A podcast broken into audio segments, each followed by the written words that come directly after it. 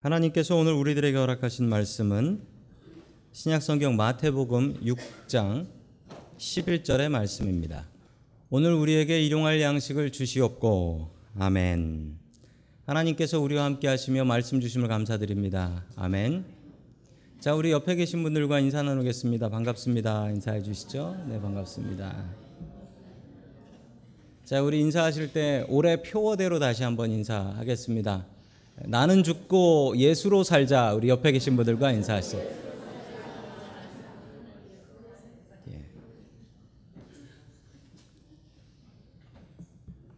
예. 죽자고 하시니까 되게들 좋아하시네요. 자, 오늘 일용할 양식을 주시옵고라는 말씀으로 하나님의 말씀을 증거하겠습니다. 올해 신년에 신년 새벽 기도를 하면서 저는 이제 금식 기도를 3일 동안 했었는데 예, 금식 기도를 마치면은 이제 먹던 밥을 먹으면 안 되거든요. 좀 부드러운 걸 먹어줘야 돼서 어 제가 바나나를 먹었습니다. 바나나를 먹었는데 저희 집에 그 식탁이 있고 식탁 앞에 큰 거울이 있어요. 바나나를 먹었는데 바나나를 먹은 순간 어, 저의 작은 눈이 그렇게 커지는 것을 저는 처음 보았습니다. 눈이 그냥 동그래지더라고요. 아 그때 제가 창세기에 나오는 그 하와가 선악과 먹고 눈이 밝아졌다. 이게 무슨 뜻인지 알았습니다. 사람들은 먹고 살아야 됩니다. 먹지 않으면 안 됩니다. 교회 나와서 우리가 예배를 드려도 이 예배를 드리고 이후에는 어, 밥을 먹습니다. 밥을 먹습니다. 먹고 사는 것은 참 중요한 문제입니다. 그래서 젊은 사람한테도 먹고 사는 건 중요합니다. 청년들은 앞으로 어떻게 내가 먹고 살 수 있을까? 내가 어떤 직업을 갖고 먹고 살 수 있을까 고민을 하고 또 어른들은 내가 지금 하는 것을 이걸 언제까지 해서 먹고 살 수 있을까? 이 고민을 하고 또 나이 드신 분들은 아이고 내가 이걸 은퇴하고 나면은 뭐로 먹고 살 수 있을까? 우리들 마음속에 한 구석에는 이 먹고 사는 걱정이 떠나질 않습니다. 그런 우리들에게 주시는 주님의 말씀이 여기에 있습니다. 오늘 설교의 말씀은 일용할 양식을 주시옵고 하나님께서 우리들에게 일용할 양식을 부어 주시기를 주님의 이름으로 간절히 축원합니다. 아멘. 첫 번째 하나님께서 우리들에게 주시는 말씀은 하루하루 주님을 의지하라라는 말씀입니다. 우리는 매일 주님을 의지해야 됩니다. 자, 주기도문에는 일곱 개의 기도가 있다라고 말씀을 드렸습니다. 그 중에 처음 세 가지는 하나님을 향한 기도, 그리고 나중에 나오는 네 가지는 우리를 위한 기도입니다. 그 우리를 위한 기도 중에 제일 첫 번째 기도는 바로 우리의 양식을 위한 기도라는 사실입니다. 어떤 목사님께서 축도를 하시는데 이제 축도는 처음에 축도를 하면 참 어렵습니다. 제가 처음에 기억이 납니다. 저희 교회에서 담임 목사가 되고 이제 축도를 했는데 그 얼마 지나고 나서 성가대 계신 분 한 분이 저한테 오셔가지고 목사님 이건 좀 바꿔주셨으면 좋겠습니다. 그러면서 말씀을 하셨어요. 무슨 말씀이었냐면 전에 성가대가 어디 앉았는지 기억나시죠? 이쪽에 앉았단 말이죠. 이쪽에. 성가대 분이 저한테 뭐라고 얘기하셨냐면 목사님이 축도하실 때 그 손바닥 각도의 성가대가 벗어납니다. 그래서 목사님 각도의 성가대를 좀 넣어달라라는 부탁을 하셨습니다. 아, 제가 속으로 생각하기에 저분은 기도할 때 눈을 떴구나라는 것과 함께 아, 저분이 얼마나 축도를 사모하면 목사 손바닥 각도까지 이제 신경을 쓰시는 거예요. 제가 무슨 마징가 제트의 아이언맨입니까? 손에서 광선이 나오는 것도 아닌데 그분의 말씀을 듣고 그 다음부터는 제가 이렇게 삐딱하게 이렇게 축도를 하기 시작했습니다. 이 처음에 축도하는 게 어렵습니다. 어떤 목사님께서 아마 처음 축도를 하셨나 봐요. 이 설교는 적어 가지고 합니다. 그런데 축도는 그분 목사님이 축도를 적으셨나 봐요. 적었는데 문제는 뒤에서 부는 선풍기에 축도가 날아가 버렸어요. 얼마나 당황스러운데요. 그냥 기도만 해도 축도면 처음 시작하는 말이 축도는 이렇게 시작하죠. 이제는 혹은 지금은 이렇게 시작하는데 저는 주로 지금은 이라는 말을 많이 사용하는데 이 목사님이 처음 축도를 하러 올라갔는데 축도가 날아가 버리고 이걸 어떻게 하나 하다가 처음 말이 생각이 안 난 거예요. 한참을 고민하다가 이 목사님께서 뭐라 하셨냐면 요즘엔 그랬어요. 근데 교인들이 막 깔깔깔깔 웃고 그러니까 아, 이게 아니구나 해가지고 최근엔 그래서 더 크게 웃고 말았다라고 합니다. 자 오늘 성경 말씀에 그런 말씀 하나가 나옵니다. 우리 마태복음 6장 11절 말씀 같이 봅니다. 시작. 오늘 우리에게 일용할 양식을 주시옵고 아멘. 예전 주기도문을 외우시는 분들이 계실 겁니다. 그분들은 아 달라졌네 느끼시죠? 뭐가 달라졌습니까? 예전 주기도문은 오늘 날이었단 말이에요. 오늘 날. 근데 이제 한국말 잘 하시는 분들은 아시지만 오늘 날이라는 말은 들리기에 그 뭐 최근에 요즘에 이런 것 같이 들립니다. 그러나 오해하지 마십시오. 이 오늘은 그냥 영어로 봐도 today입니다. 오늘이란 뜻이에요. 오늘 양식이 없어서 하나님, 내가 오늘 먹을 것이 필요합니다. 라고 주님 앞에 간절히 기도하는 거예요. 이 기도하는 이 사람은 지금 오늘 가족들이 먹을 밥이 없는 겁니다. 이 마음으로 주님 앞에 기도해야 될 것입니다. 샌디에고의 시월드에 전에 했던 이 돌고래 쇼입니다. 돌고래는 아니고 좀 범고래라고 하죠. 영어로는 킬러웨일이라고 합니다. 왜 킬러웨일이라고 하냐면 저 고래는 다른 고래를 잡아먹어요. 심지어 그 바다에서 제일 상위급에 있다라고 하는 상어 샥도 잡아먹습니다. 대단하죠. 저 길이가 크게 자라면 8m 그리고 무게가 6톤까지 자란다라고 합니다. 그런데 저 고래가 뭐가 아쉬워서 저렇게 춤을 추고 있을까요? 사람들 앞에서 물 뿌려주고 춤을 추고 전 전에 잘 몰랐는데 저 고래가 왜 저렇게 춤을 추는가? 고래 뭐 그런 제목도 있어요. 칭찬은 고래도 춤추게 한다. 아니에요. 예, 저는 이 사진을 보고 알았습니다. 고래는 먹고 살려고 춤을 추는 것이었습니다. 예, 저렇게 먹을 걸 줘요. 잘하면 먹을 걸 주고 못하면 안 줘요. 고래가 춤을 추는 이유는 먹고 살려고 춤을 추는 겁니다. 참 고래나 사람이나 먹고 살기 힘든 세상입니다. 그것을 우리 하나님께서도 참 아십니다. 저 고래가 어떻게 훈련이 되냐면 먹고 사는 것으로 훈련이 됩니다. 하나님께서 우리를 어떻게 훈련시키시냐고요? 먹고 사는 거로 훈련시킵니다. 먹고 살기 힘듦을 통해서 우리는 하나님 앞에 나아가 기도할 수밖에 없는 것이죠. 자, 그 말씀이 우리 신명기 8장 3절에 나옵니다. 같이 봅니다. 시작. 주님께서 당신들을 낮추시고 굶기시다가 당신들도 알지 못하고 당신들의 조상도 알지 못하는 만나를 먹이셨는데 이것은 주님이 사는 것이 아니라 주님의 입에서 나오는 모든 말씀으로 산다는 것을 당신들에게 알려주시려는 것이었습니다. 아멘. 하나님께서 이스라엘 백성들을 이집트에서 데리고 나와 광야를 통해 가나안 땅으로 들여보내 주셨습니다. 그때 하나님께서 이스라엘 백성들을 만나와 메추라기로 먹이셨지요. 만나와 메추라기로 먹이셨는데 제가 그 이스라엘 백성들이 지나갔던 그 이집트에 있는 광야를 지나가 봤거든요. 그때 제가 느꼈던 건 여기 아무것도 없다. 물도 없고 나무도 없고 아무것도 없는 사막이에요. 여기서 뭘 먹고 살았을까? 그때 가이드에게 제가 그런 질문을 했습니다. 아니 여기 아무것도 없는데 이스라엘 백성들이 40년 동안 여기서 뭘 먹고 살았습니까? 그랬더니 그 가이드가 목사님이셨는데 저를 빤히 바라보시면서 제가 신학생이었을 때였는데 만나와 메추라기요. 아니 제가 그걸 몰라서 물었겠습니까? 저는 그 믿음이 없었던 거예요. 여기엔 아무것도 없어서 만나와 메추라기가 없으면 이스라엘 백성들은 그냥 다 굶어 죽는 겁니다. 먹고 살 게 없습니다. 하나님께서 먹이셨습니다. 하나님께서 이스라엘 백성들을 훈련시켜 주셨습니다. 만나가 하늘에서 내리는데 7일 일주일이 7일인데 그 중에 6일만 내렸어요. 왜냐하면 7일은 안식일이에요. 안식일은 쉬어야 돼요. 안식일은 쉬어야 하기 때문에 6일 동안만 하늘에서 만나를 내려 주셨습니다. 그런데 만나가 두 종류가 내렸어요. 왜 두 종류냐면 5일 동안 앞에 5일 동안 내리던 만나는 하루를 먹고 나면 그 다음 날 남은 건 다 썩어서 버렸습니다. 잘 썩는다는 게 무슨 얘기냐면 좋은 음식이라는 거예요. 나쁜 음식은 잘 안 썩습니다. 그러나 금요일 날 내리는 만나는 조금 달랐는데 금요일 날 내리는 만나는 이틀을 먹을 수 있었답니다.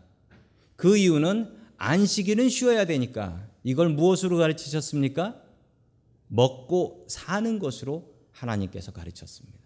사람들은 그걸 통해 배웠습니다. 안식일은 무조건 쉬어야 되는구나. 안식일을 쉬면 하나님께서 채워 주시는구나. 이것을 이스라엘 백성들은 배울 수 있었습니다.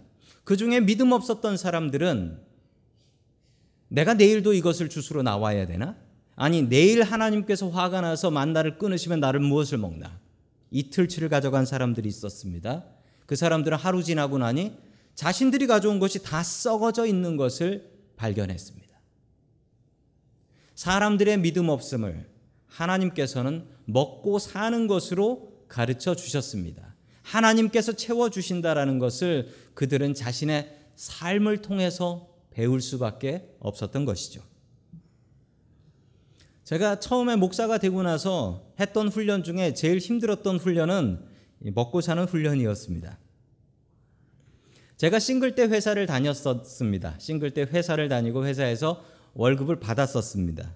그리고 제가 목사가 되었죠. 목사가 되고 가족 아이들을 낳고 네 명이 살게 되었는데 그 목사 안수 받고 받은 셀러리하고 그리고 제가 회사 다닐 때 받은 셀러리하고 비교를 해 보니까 회사 다닐 때 받은 게 목사 때 받은 것보다 세배 많더라고요. 세 배. 그땐 싱글이었는데 너무 차이가 나잖아요. 가족과 같이 살면서 네 명의 가족이 살면서 안 쓰는 훈련 했습니다. 가난하게 사는 훈련을 했습니다. 그 전엔 그러지 않았는데 참 감사했던 것은 하나님께서 제가 필요할 때마다 일용할 양식을 통하여 하나님께서 기도 하나님께 기도하면 그 기도를 들어주시고 늘 응답해 주셨습니다. 그리고 나서 저에게 믿음이 생겼습니다. 가난한 건 좀 불편한 거지. 가난한 건 믿음 없는 건 아니다. 하나님께서 분명히 채워주신다라는 그 믿음이 제 마음 가운데 생겨나기 시작했습니다. 무엇을 통해서? 먹고 사는 문제를 통해서. 잠언 30장 9절의 말씀을 보면 이 아굴의 기도가 나옵니다. 우리 같이 봅니다. 시작.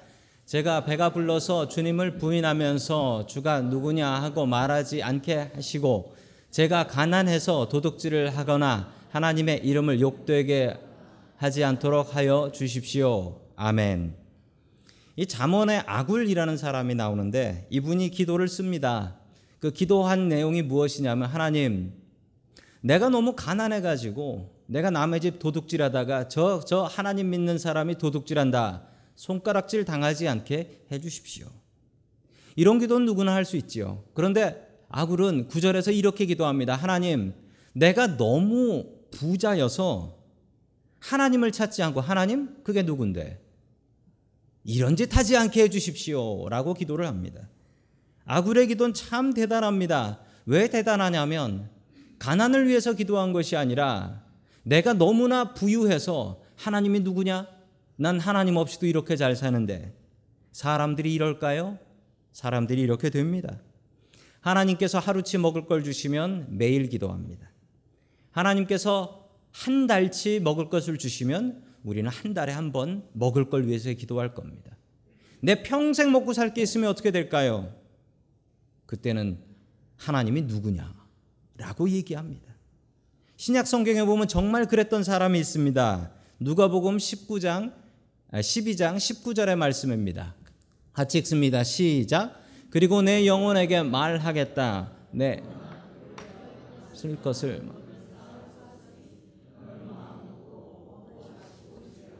아멘. 예수님께서 말씀하신 어리석은 부자에 대한 얘기입니다. 겨우 창고에 몇 년 동안 먹을 음식 쌓아놓고 그리고서 하는 말이 무엇입니까? 내 영혼아 아니 내 영혼이 음식을 먹습니까?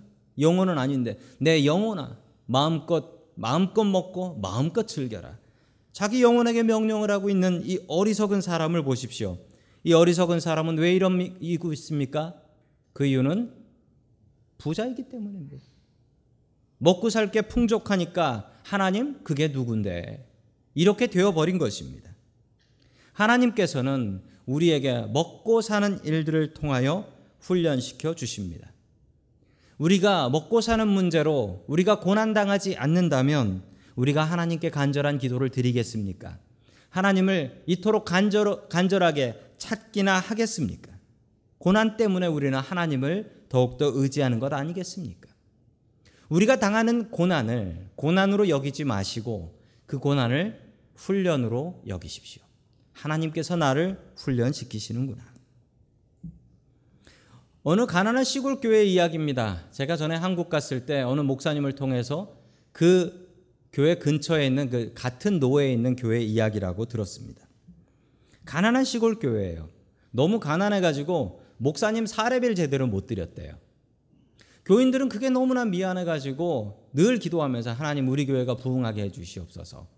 그렇게 기도했지만 교회는 뭐 시골에 있는 교회니 그 농사 짓는 사람들 몇 분 노인들 나오는 그런 교회였습니다. 교인들이 너무 미안하니까 사례비를 못 드려서 미안하니까 농사를 지어 가지고 쌀이 나오면 쌀 좋은 거 있으면 목사님 갖다 드리고 배추 좋은 거 나오면 목사님 갖다 드리고 무 좋은 거 나오면 무 갖다 드리고 이런 일을 했더랍니다. 자, 그랬는데 열심히 기도하고 화목한 교회였는데 어느 날 갑자기 이 기도가 응답이 된 건지 나라에서 거기에 고속도로를 놓게 되었습니다. 그런데 너무나 대단하게도 이뭐 유도탄이 날아가서 맞추는 것처럼 그 고속도로가 교회를 지나가게 된 거예요. 그래서 교회를 다 부셔버리고 거기에 이제 길을 지어야 되니까 그 교회가 또 땅이 넓었어요. 그래가지고 보상을 받았는데 그게 몇십억이었대. 몇십억. 그러니까 거의 몇 밀리언 되는 돈을 보상을 받게 된 것입니다. 교인들은 기뻐했습니다. 드디어 하나님께서 우리 교회를 위해서 고속도로를 내주셔서 이 많은 돈을 우리에게 선물로 주셨다. 이렇게 생각했는데 이게 웬걸? 그때부터 교회 싸움이 시작됐대요. 교회 싸움이 시작돼요.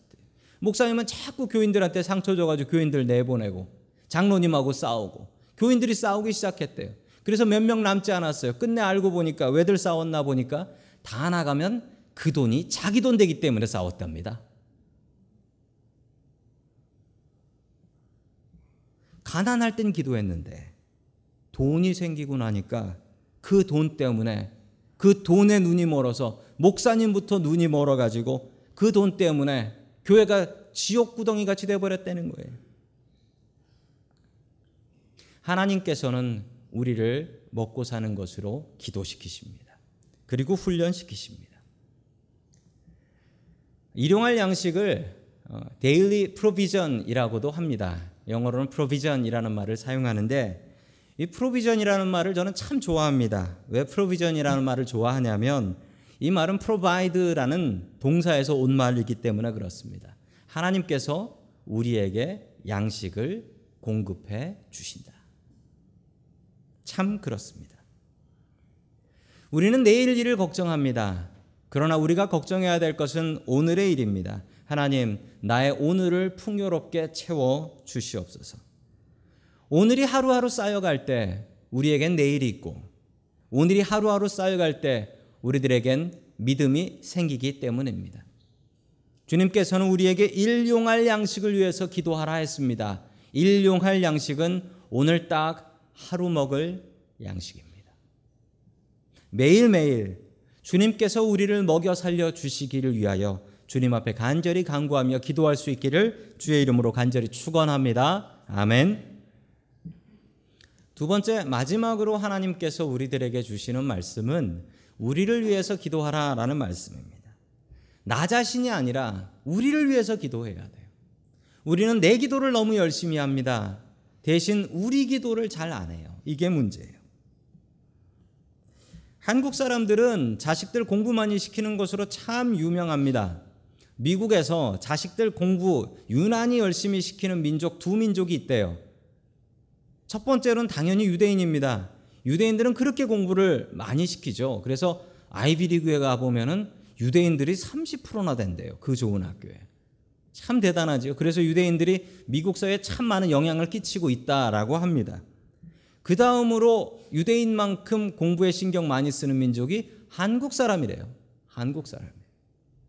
한국 사람들은 그렇게 열심히 한대요. 유대인들이 그렇게 공부 열심히 하는 이유는 있대요. 부모들이 공부 열심히 해서 좋은 자리에 올라갔고 부모가 교수고 뭐 이러니까 아이도 열심히 하는 건 이해가 되는데 한국 사람들은 small business 작은 거 하면서 자식들 공부 열심히 시킨단 말입니다. 그게 신기한데 더 신기한 건 유대인들은 아주 강한 커뮤니티를 유지하고 있는데 한국 사람들은 그렇게 힘없는 커뮤니티가 되는 게 너무 신기하다는 거예요. 왜 그럴까요? 그 이유가 한국 사람들은 한 사람 한 사람은 너무나 뛰어난데 모아놓으면 힘이 없다는 겁니다. 모아놓으면 서로 비교하고 그리고 서로 비난한대요. 이게 한국 사람의 나쁜 점이라고 이야기하더라고요. 한국말에 이런 말이 있습니다. 사촌이 땅을 사면 배가 아프다. 왜 아플까요? 모르는 사람이 사면 배가 안 아파. 사촌은 내가 아는 사람이니까 비교하는 거예요, 비교. 자꾸 비교하니까 내 배가 아픈 겁니다. 아니 사촌이 땅을 샀는데 나는 뭐야 이 생각이 든다라는 거죠. 중국 사람들은 좀 다르답니다.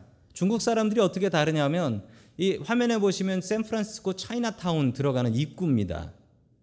참 좋은 땅인데 저곳에 차이나타운이 있어요. 그래서 참 신기하다라고 생각했습니다. 처음에. 더 신기한 건 무엇인 줄 아십니까? 미국의 도시마다 큰 도시 가가지고 차이나타운 없는 데가 없어요. 그것도 아주 좋은 땅에 차이나타운 없는 데가 없어요. 뭐가 그렇게 다른 걸까요? 원래 중국은 크니까 중국 사람들은 많으니까 그렇다 생각할 수 있지만 좀 다른 패턴이 있답니다. 뭐냐면 한국 사람들은 집을 살 때 돈을 모아서 산대요. 자기 돈을 모아가지고 돈을 다 모으고 그러고서 집을 산다라고 합니다.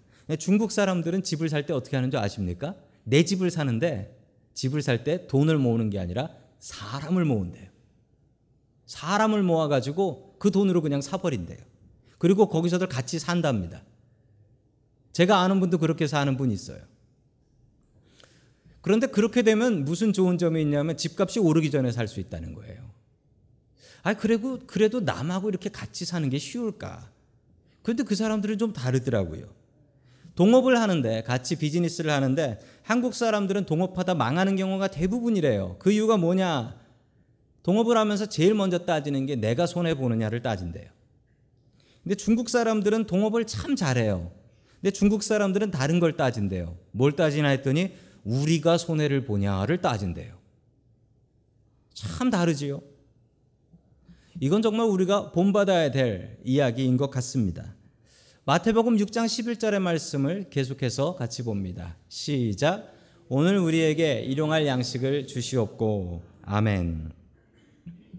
주기도문에 나오는 기도에는 아이나 마이나 미는 나오지 않습니다. 단 한 번도. 오늘 말씀에도 두 번이나 나오는 게 우리에게 일용할 양식을 달라는 것도 영어 성경을 보니까 우리 일용할 양식이네요. 우리. 우리. Our daily bread네요. 마이가 아니네요. 주님께서 가르친 기도입니다. 우리는 나 자신을 위한 이기적인 기도를 합니다. 그러나 주님께서는 우리에게 나를 위해서만 기도하는 게 아니라 우리를 위해서 옆에 있는 교인들을 위해서 기도할 줄 알아야 한다는 것입니다.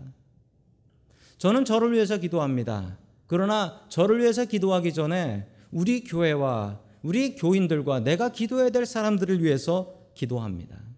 이 기도를 주님 앞에 드릴 수 있어야 됩니다. 이기적인 기도가 아니라 나를 위한 기도가 아니라 옆에 있는 다른 사람들, 다른 성도와 다른 교인들, 내 배가 배가 불러, 불러지는 것만 생각하는 것이 아니라 지금 이 시간 누군가 배고파서 배고픈 배를 움켜쥐고 있을 그 사람을 위해서도 기도해야 되고 그 사람도 우리가 먹일 수 있어야 한다는 것입니다. 그래서 우리는 매달 노숙인 봉사를 나가지 않습니까?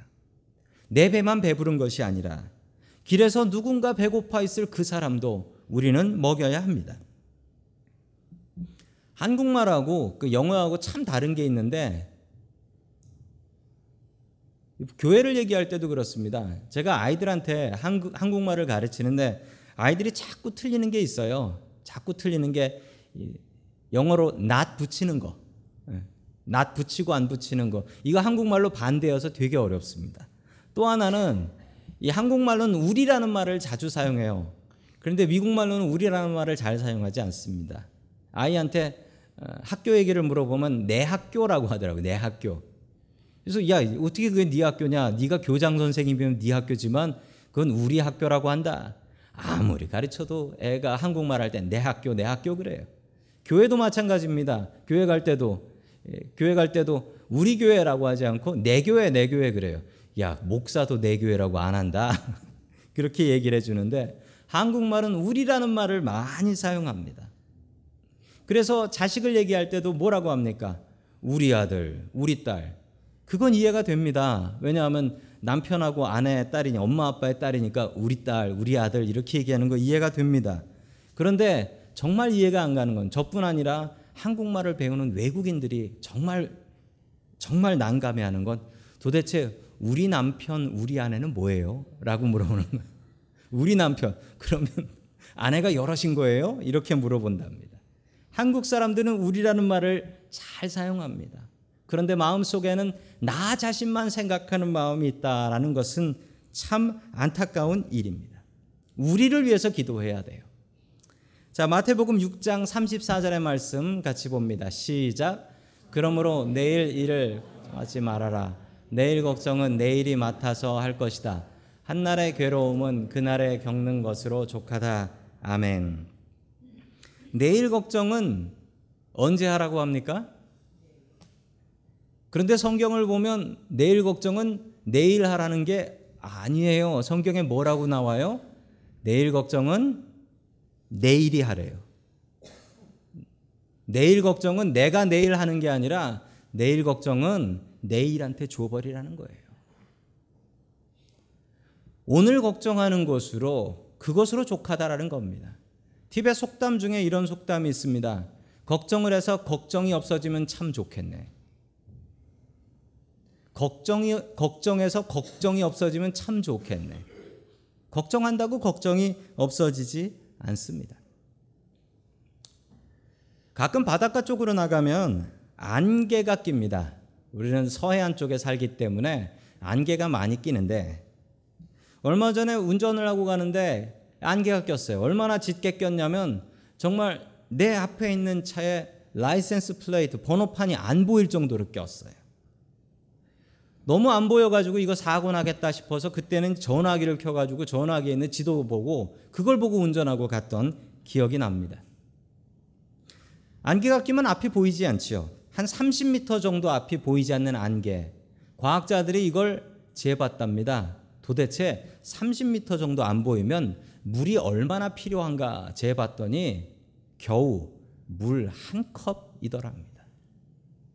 물 한 컵이 그냥 한 컵이면 마셔버리면 되지만 이 물 한 컵이 작은 알갱이가 돼서 공기 중으로 퍼져버리면 아무것도 보이지 않는 두려운 안개가 된다라는 사실입니다. 우리가 걱정하는 게 그냥 물 한 컵 정도일 수 있습니다. 그런데 우리가 이것을 갖고 염려하기 시작하면 이 염려는 우리의 삶 속에 가득 채워서 나의 앞결도 보이지 않지만 하나님도 보이지 않게 된다라는 사실입니다. 염려를 주님 앞에 내려놓으십시오. 저는 원래 성격이 염려를 아주 많이 하는 성격입니다. 생길 것 같지도 않은 일까지 생각해 가면서 염려했었습니다. 그런데 제가 예수님을 제대로 만나고 나서 염려를 내려놓기 시작했습니다. 우리는 교회에서 흔히 얘기합니다. 염려를 내려놓아라. 염려하지 마라. 심지어 내일 염려는 내일이 하게 내버려 둬라. 라고까지 이야기합니다. 그러나 말은 쉽지요. 염려하지 않으려면 어떻게 해야 됩니까? 염려하지 않으려면 믿음이 있어야 합니다. 염려하지 않으려면 믿음이 있어야 돼요. 어떤 믿음이냐고요? 하나님을 믿는 믿음입니다. 제가 염려를 차츰차츰 내려놓기 시작한 것도 어제도 지켜주셨던 하나님, 오늘도 지켜주셨던 하나님, 그러면 내일은 내일도 지켜주시겠죠. 이게 믿음이에요. 어제 지켜주신 하나님, 오늘 지켜주시는 하나님을 안다면 우리에게 믿음이 생깁니다. 그러면 내일도 지켜주시겠거니. 너무나 당황스러운 일이 벌어질 때도 이 믿음이 있으면 하나님께서 계획이 있으시겠지. 하나님께서 인도하시겠지. 그냥 하나님께 맡겨드리는 것, 이게 바로 믿음입니다. 염려를 내려놓으십시오. 오늘 양식을 위해서 기도하십시오. 내일은 내일이 걱정하게 내버려 두십시오. 믿음으로 주님 의지하며 살아갈 수 있기를 주의 이름으로 간절히 축원합니다. 아멘.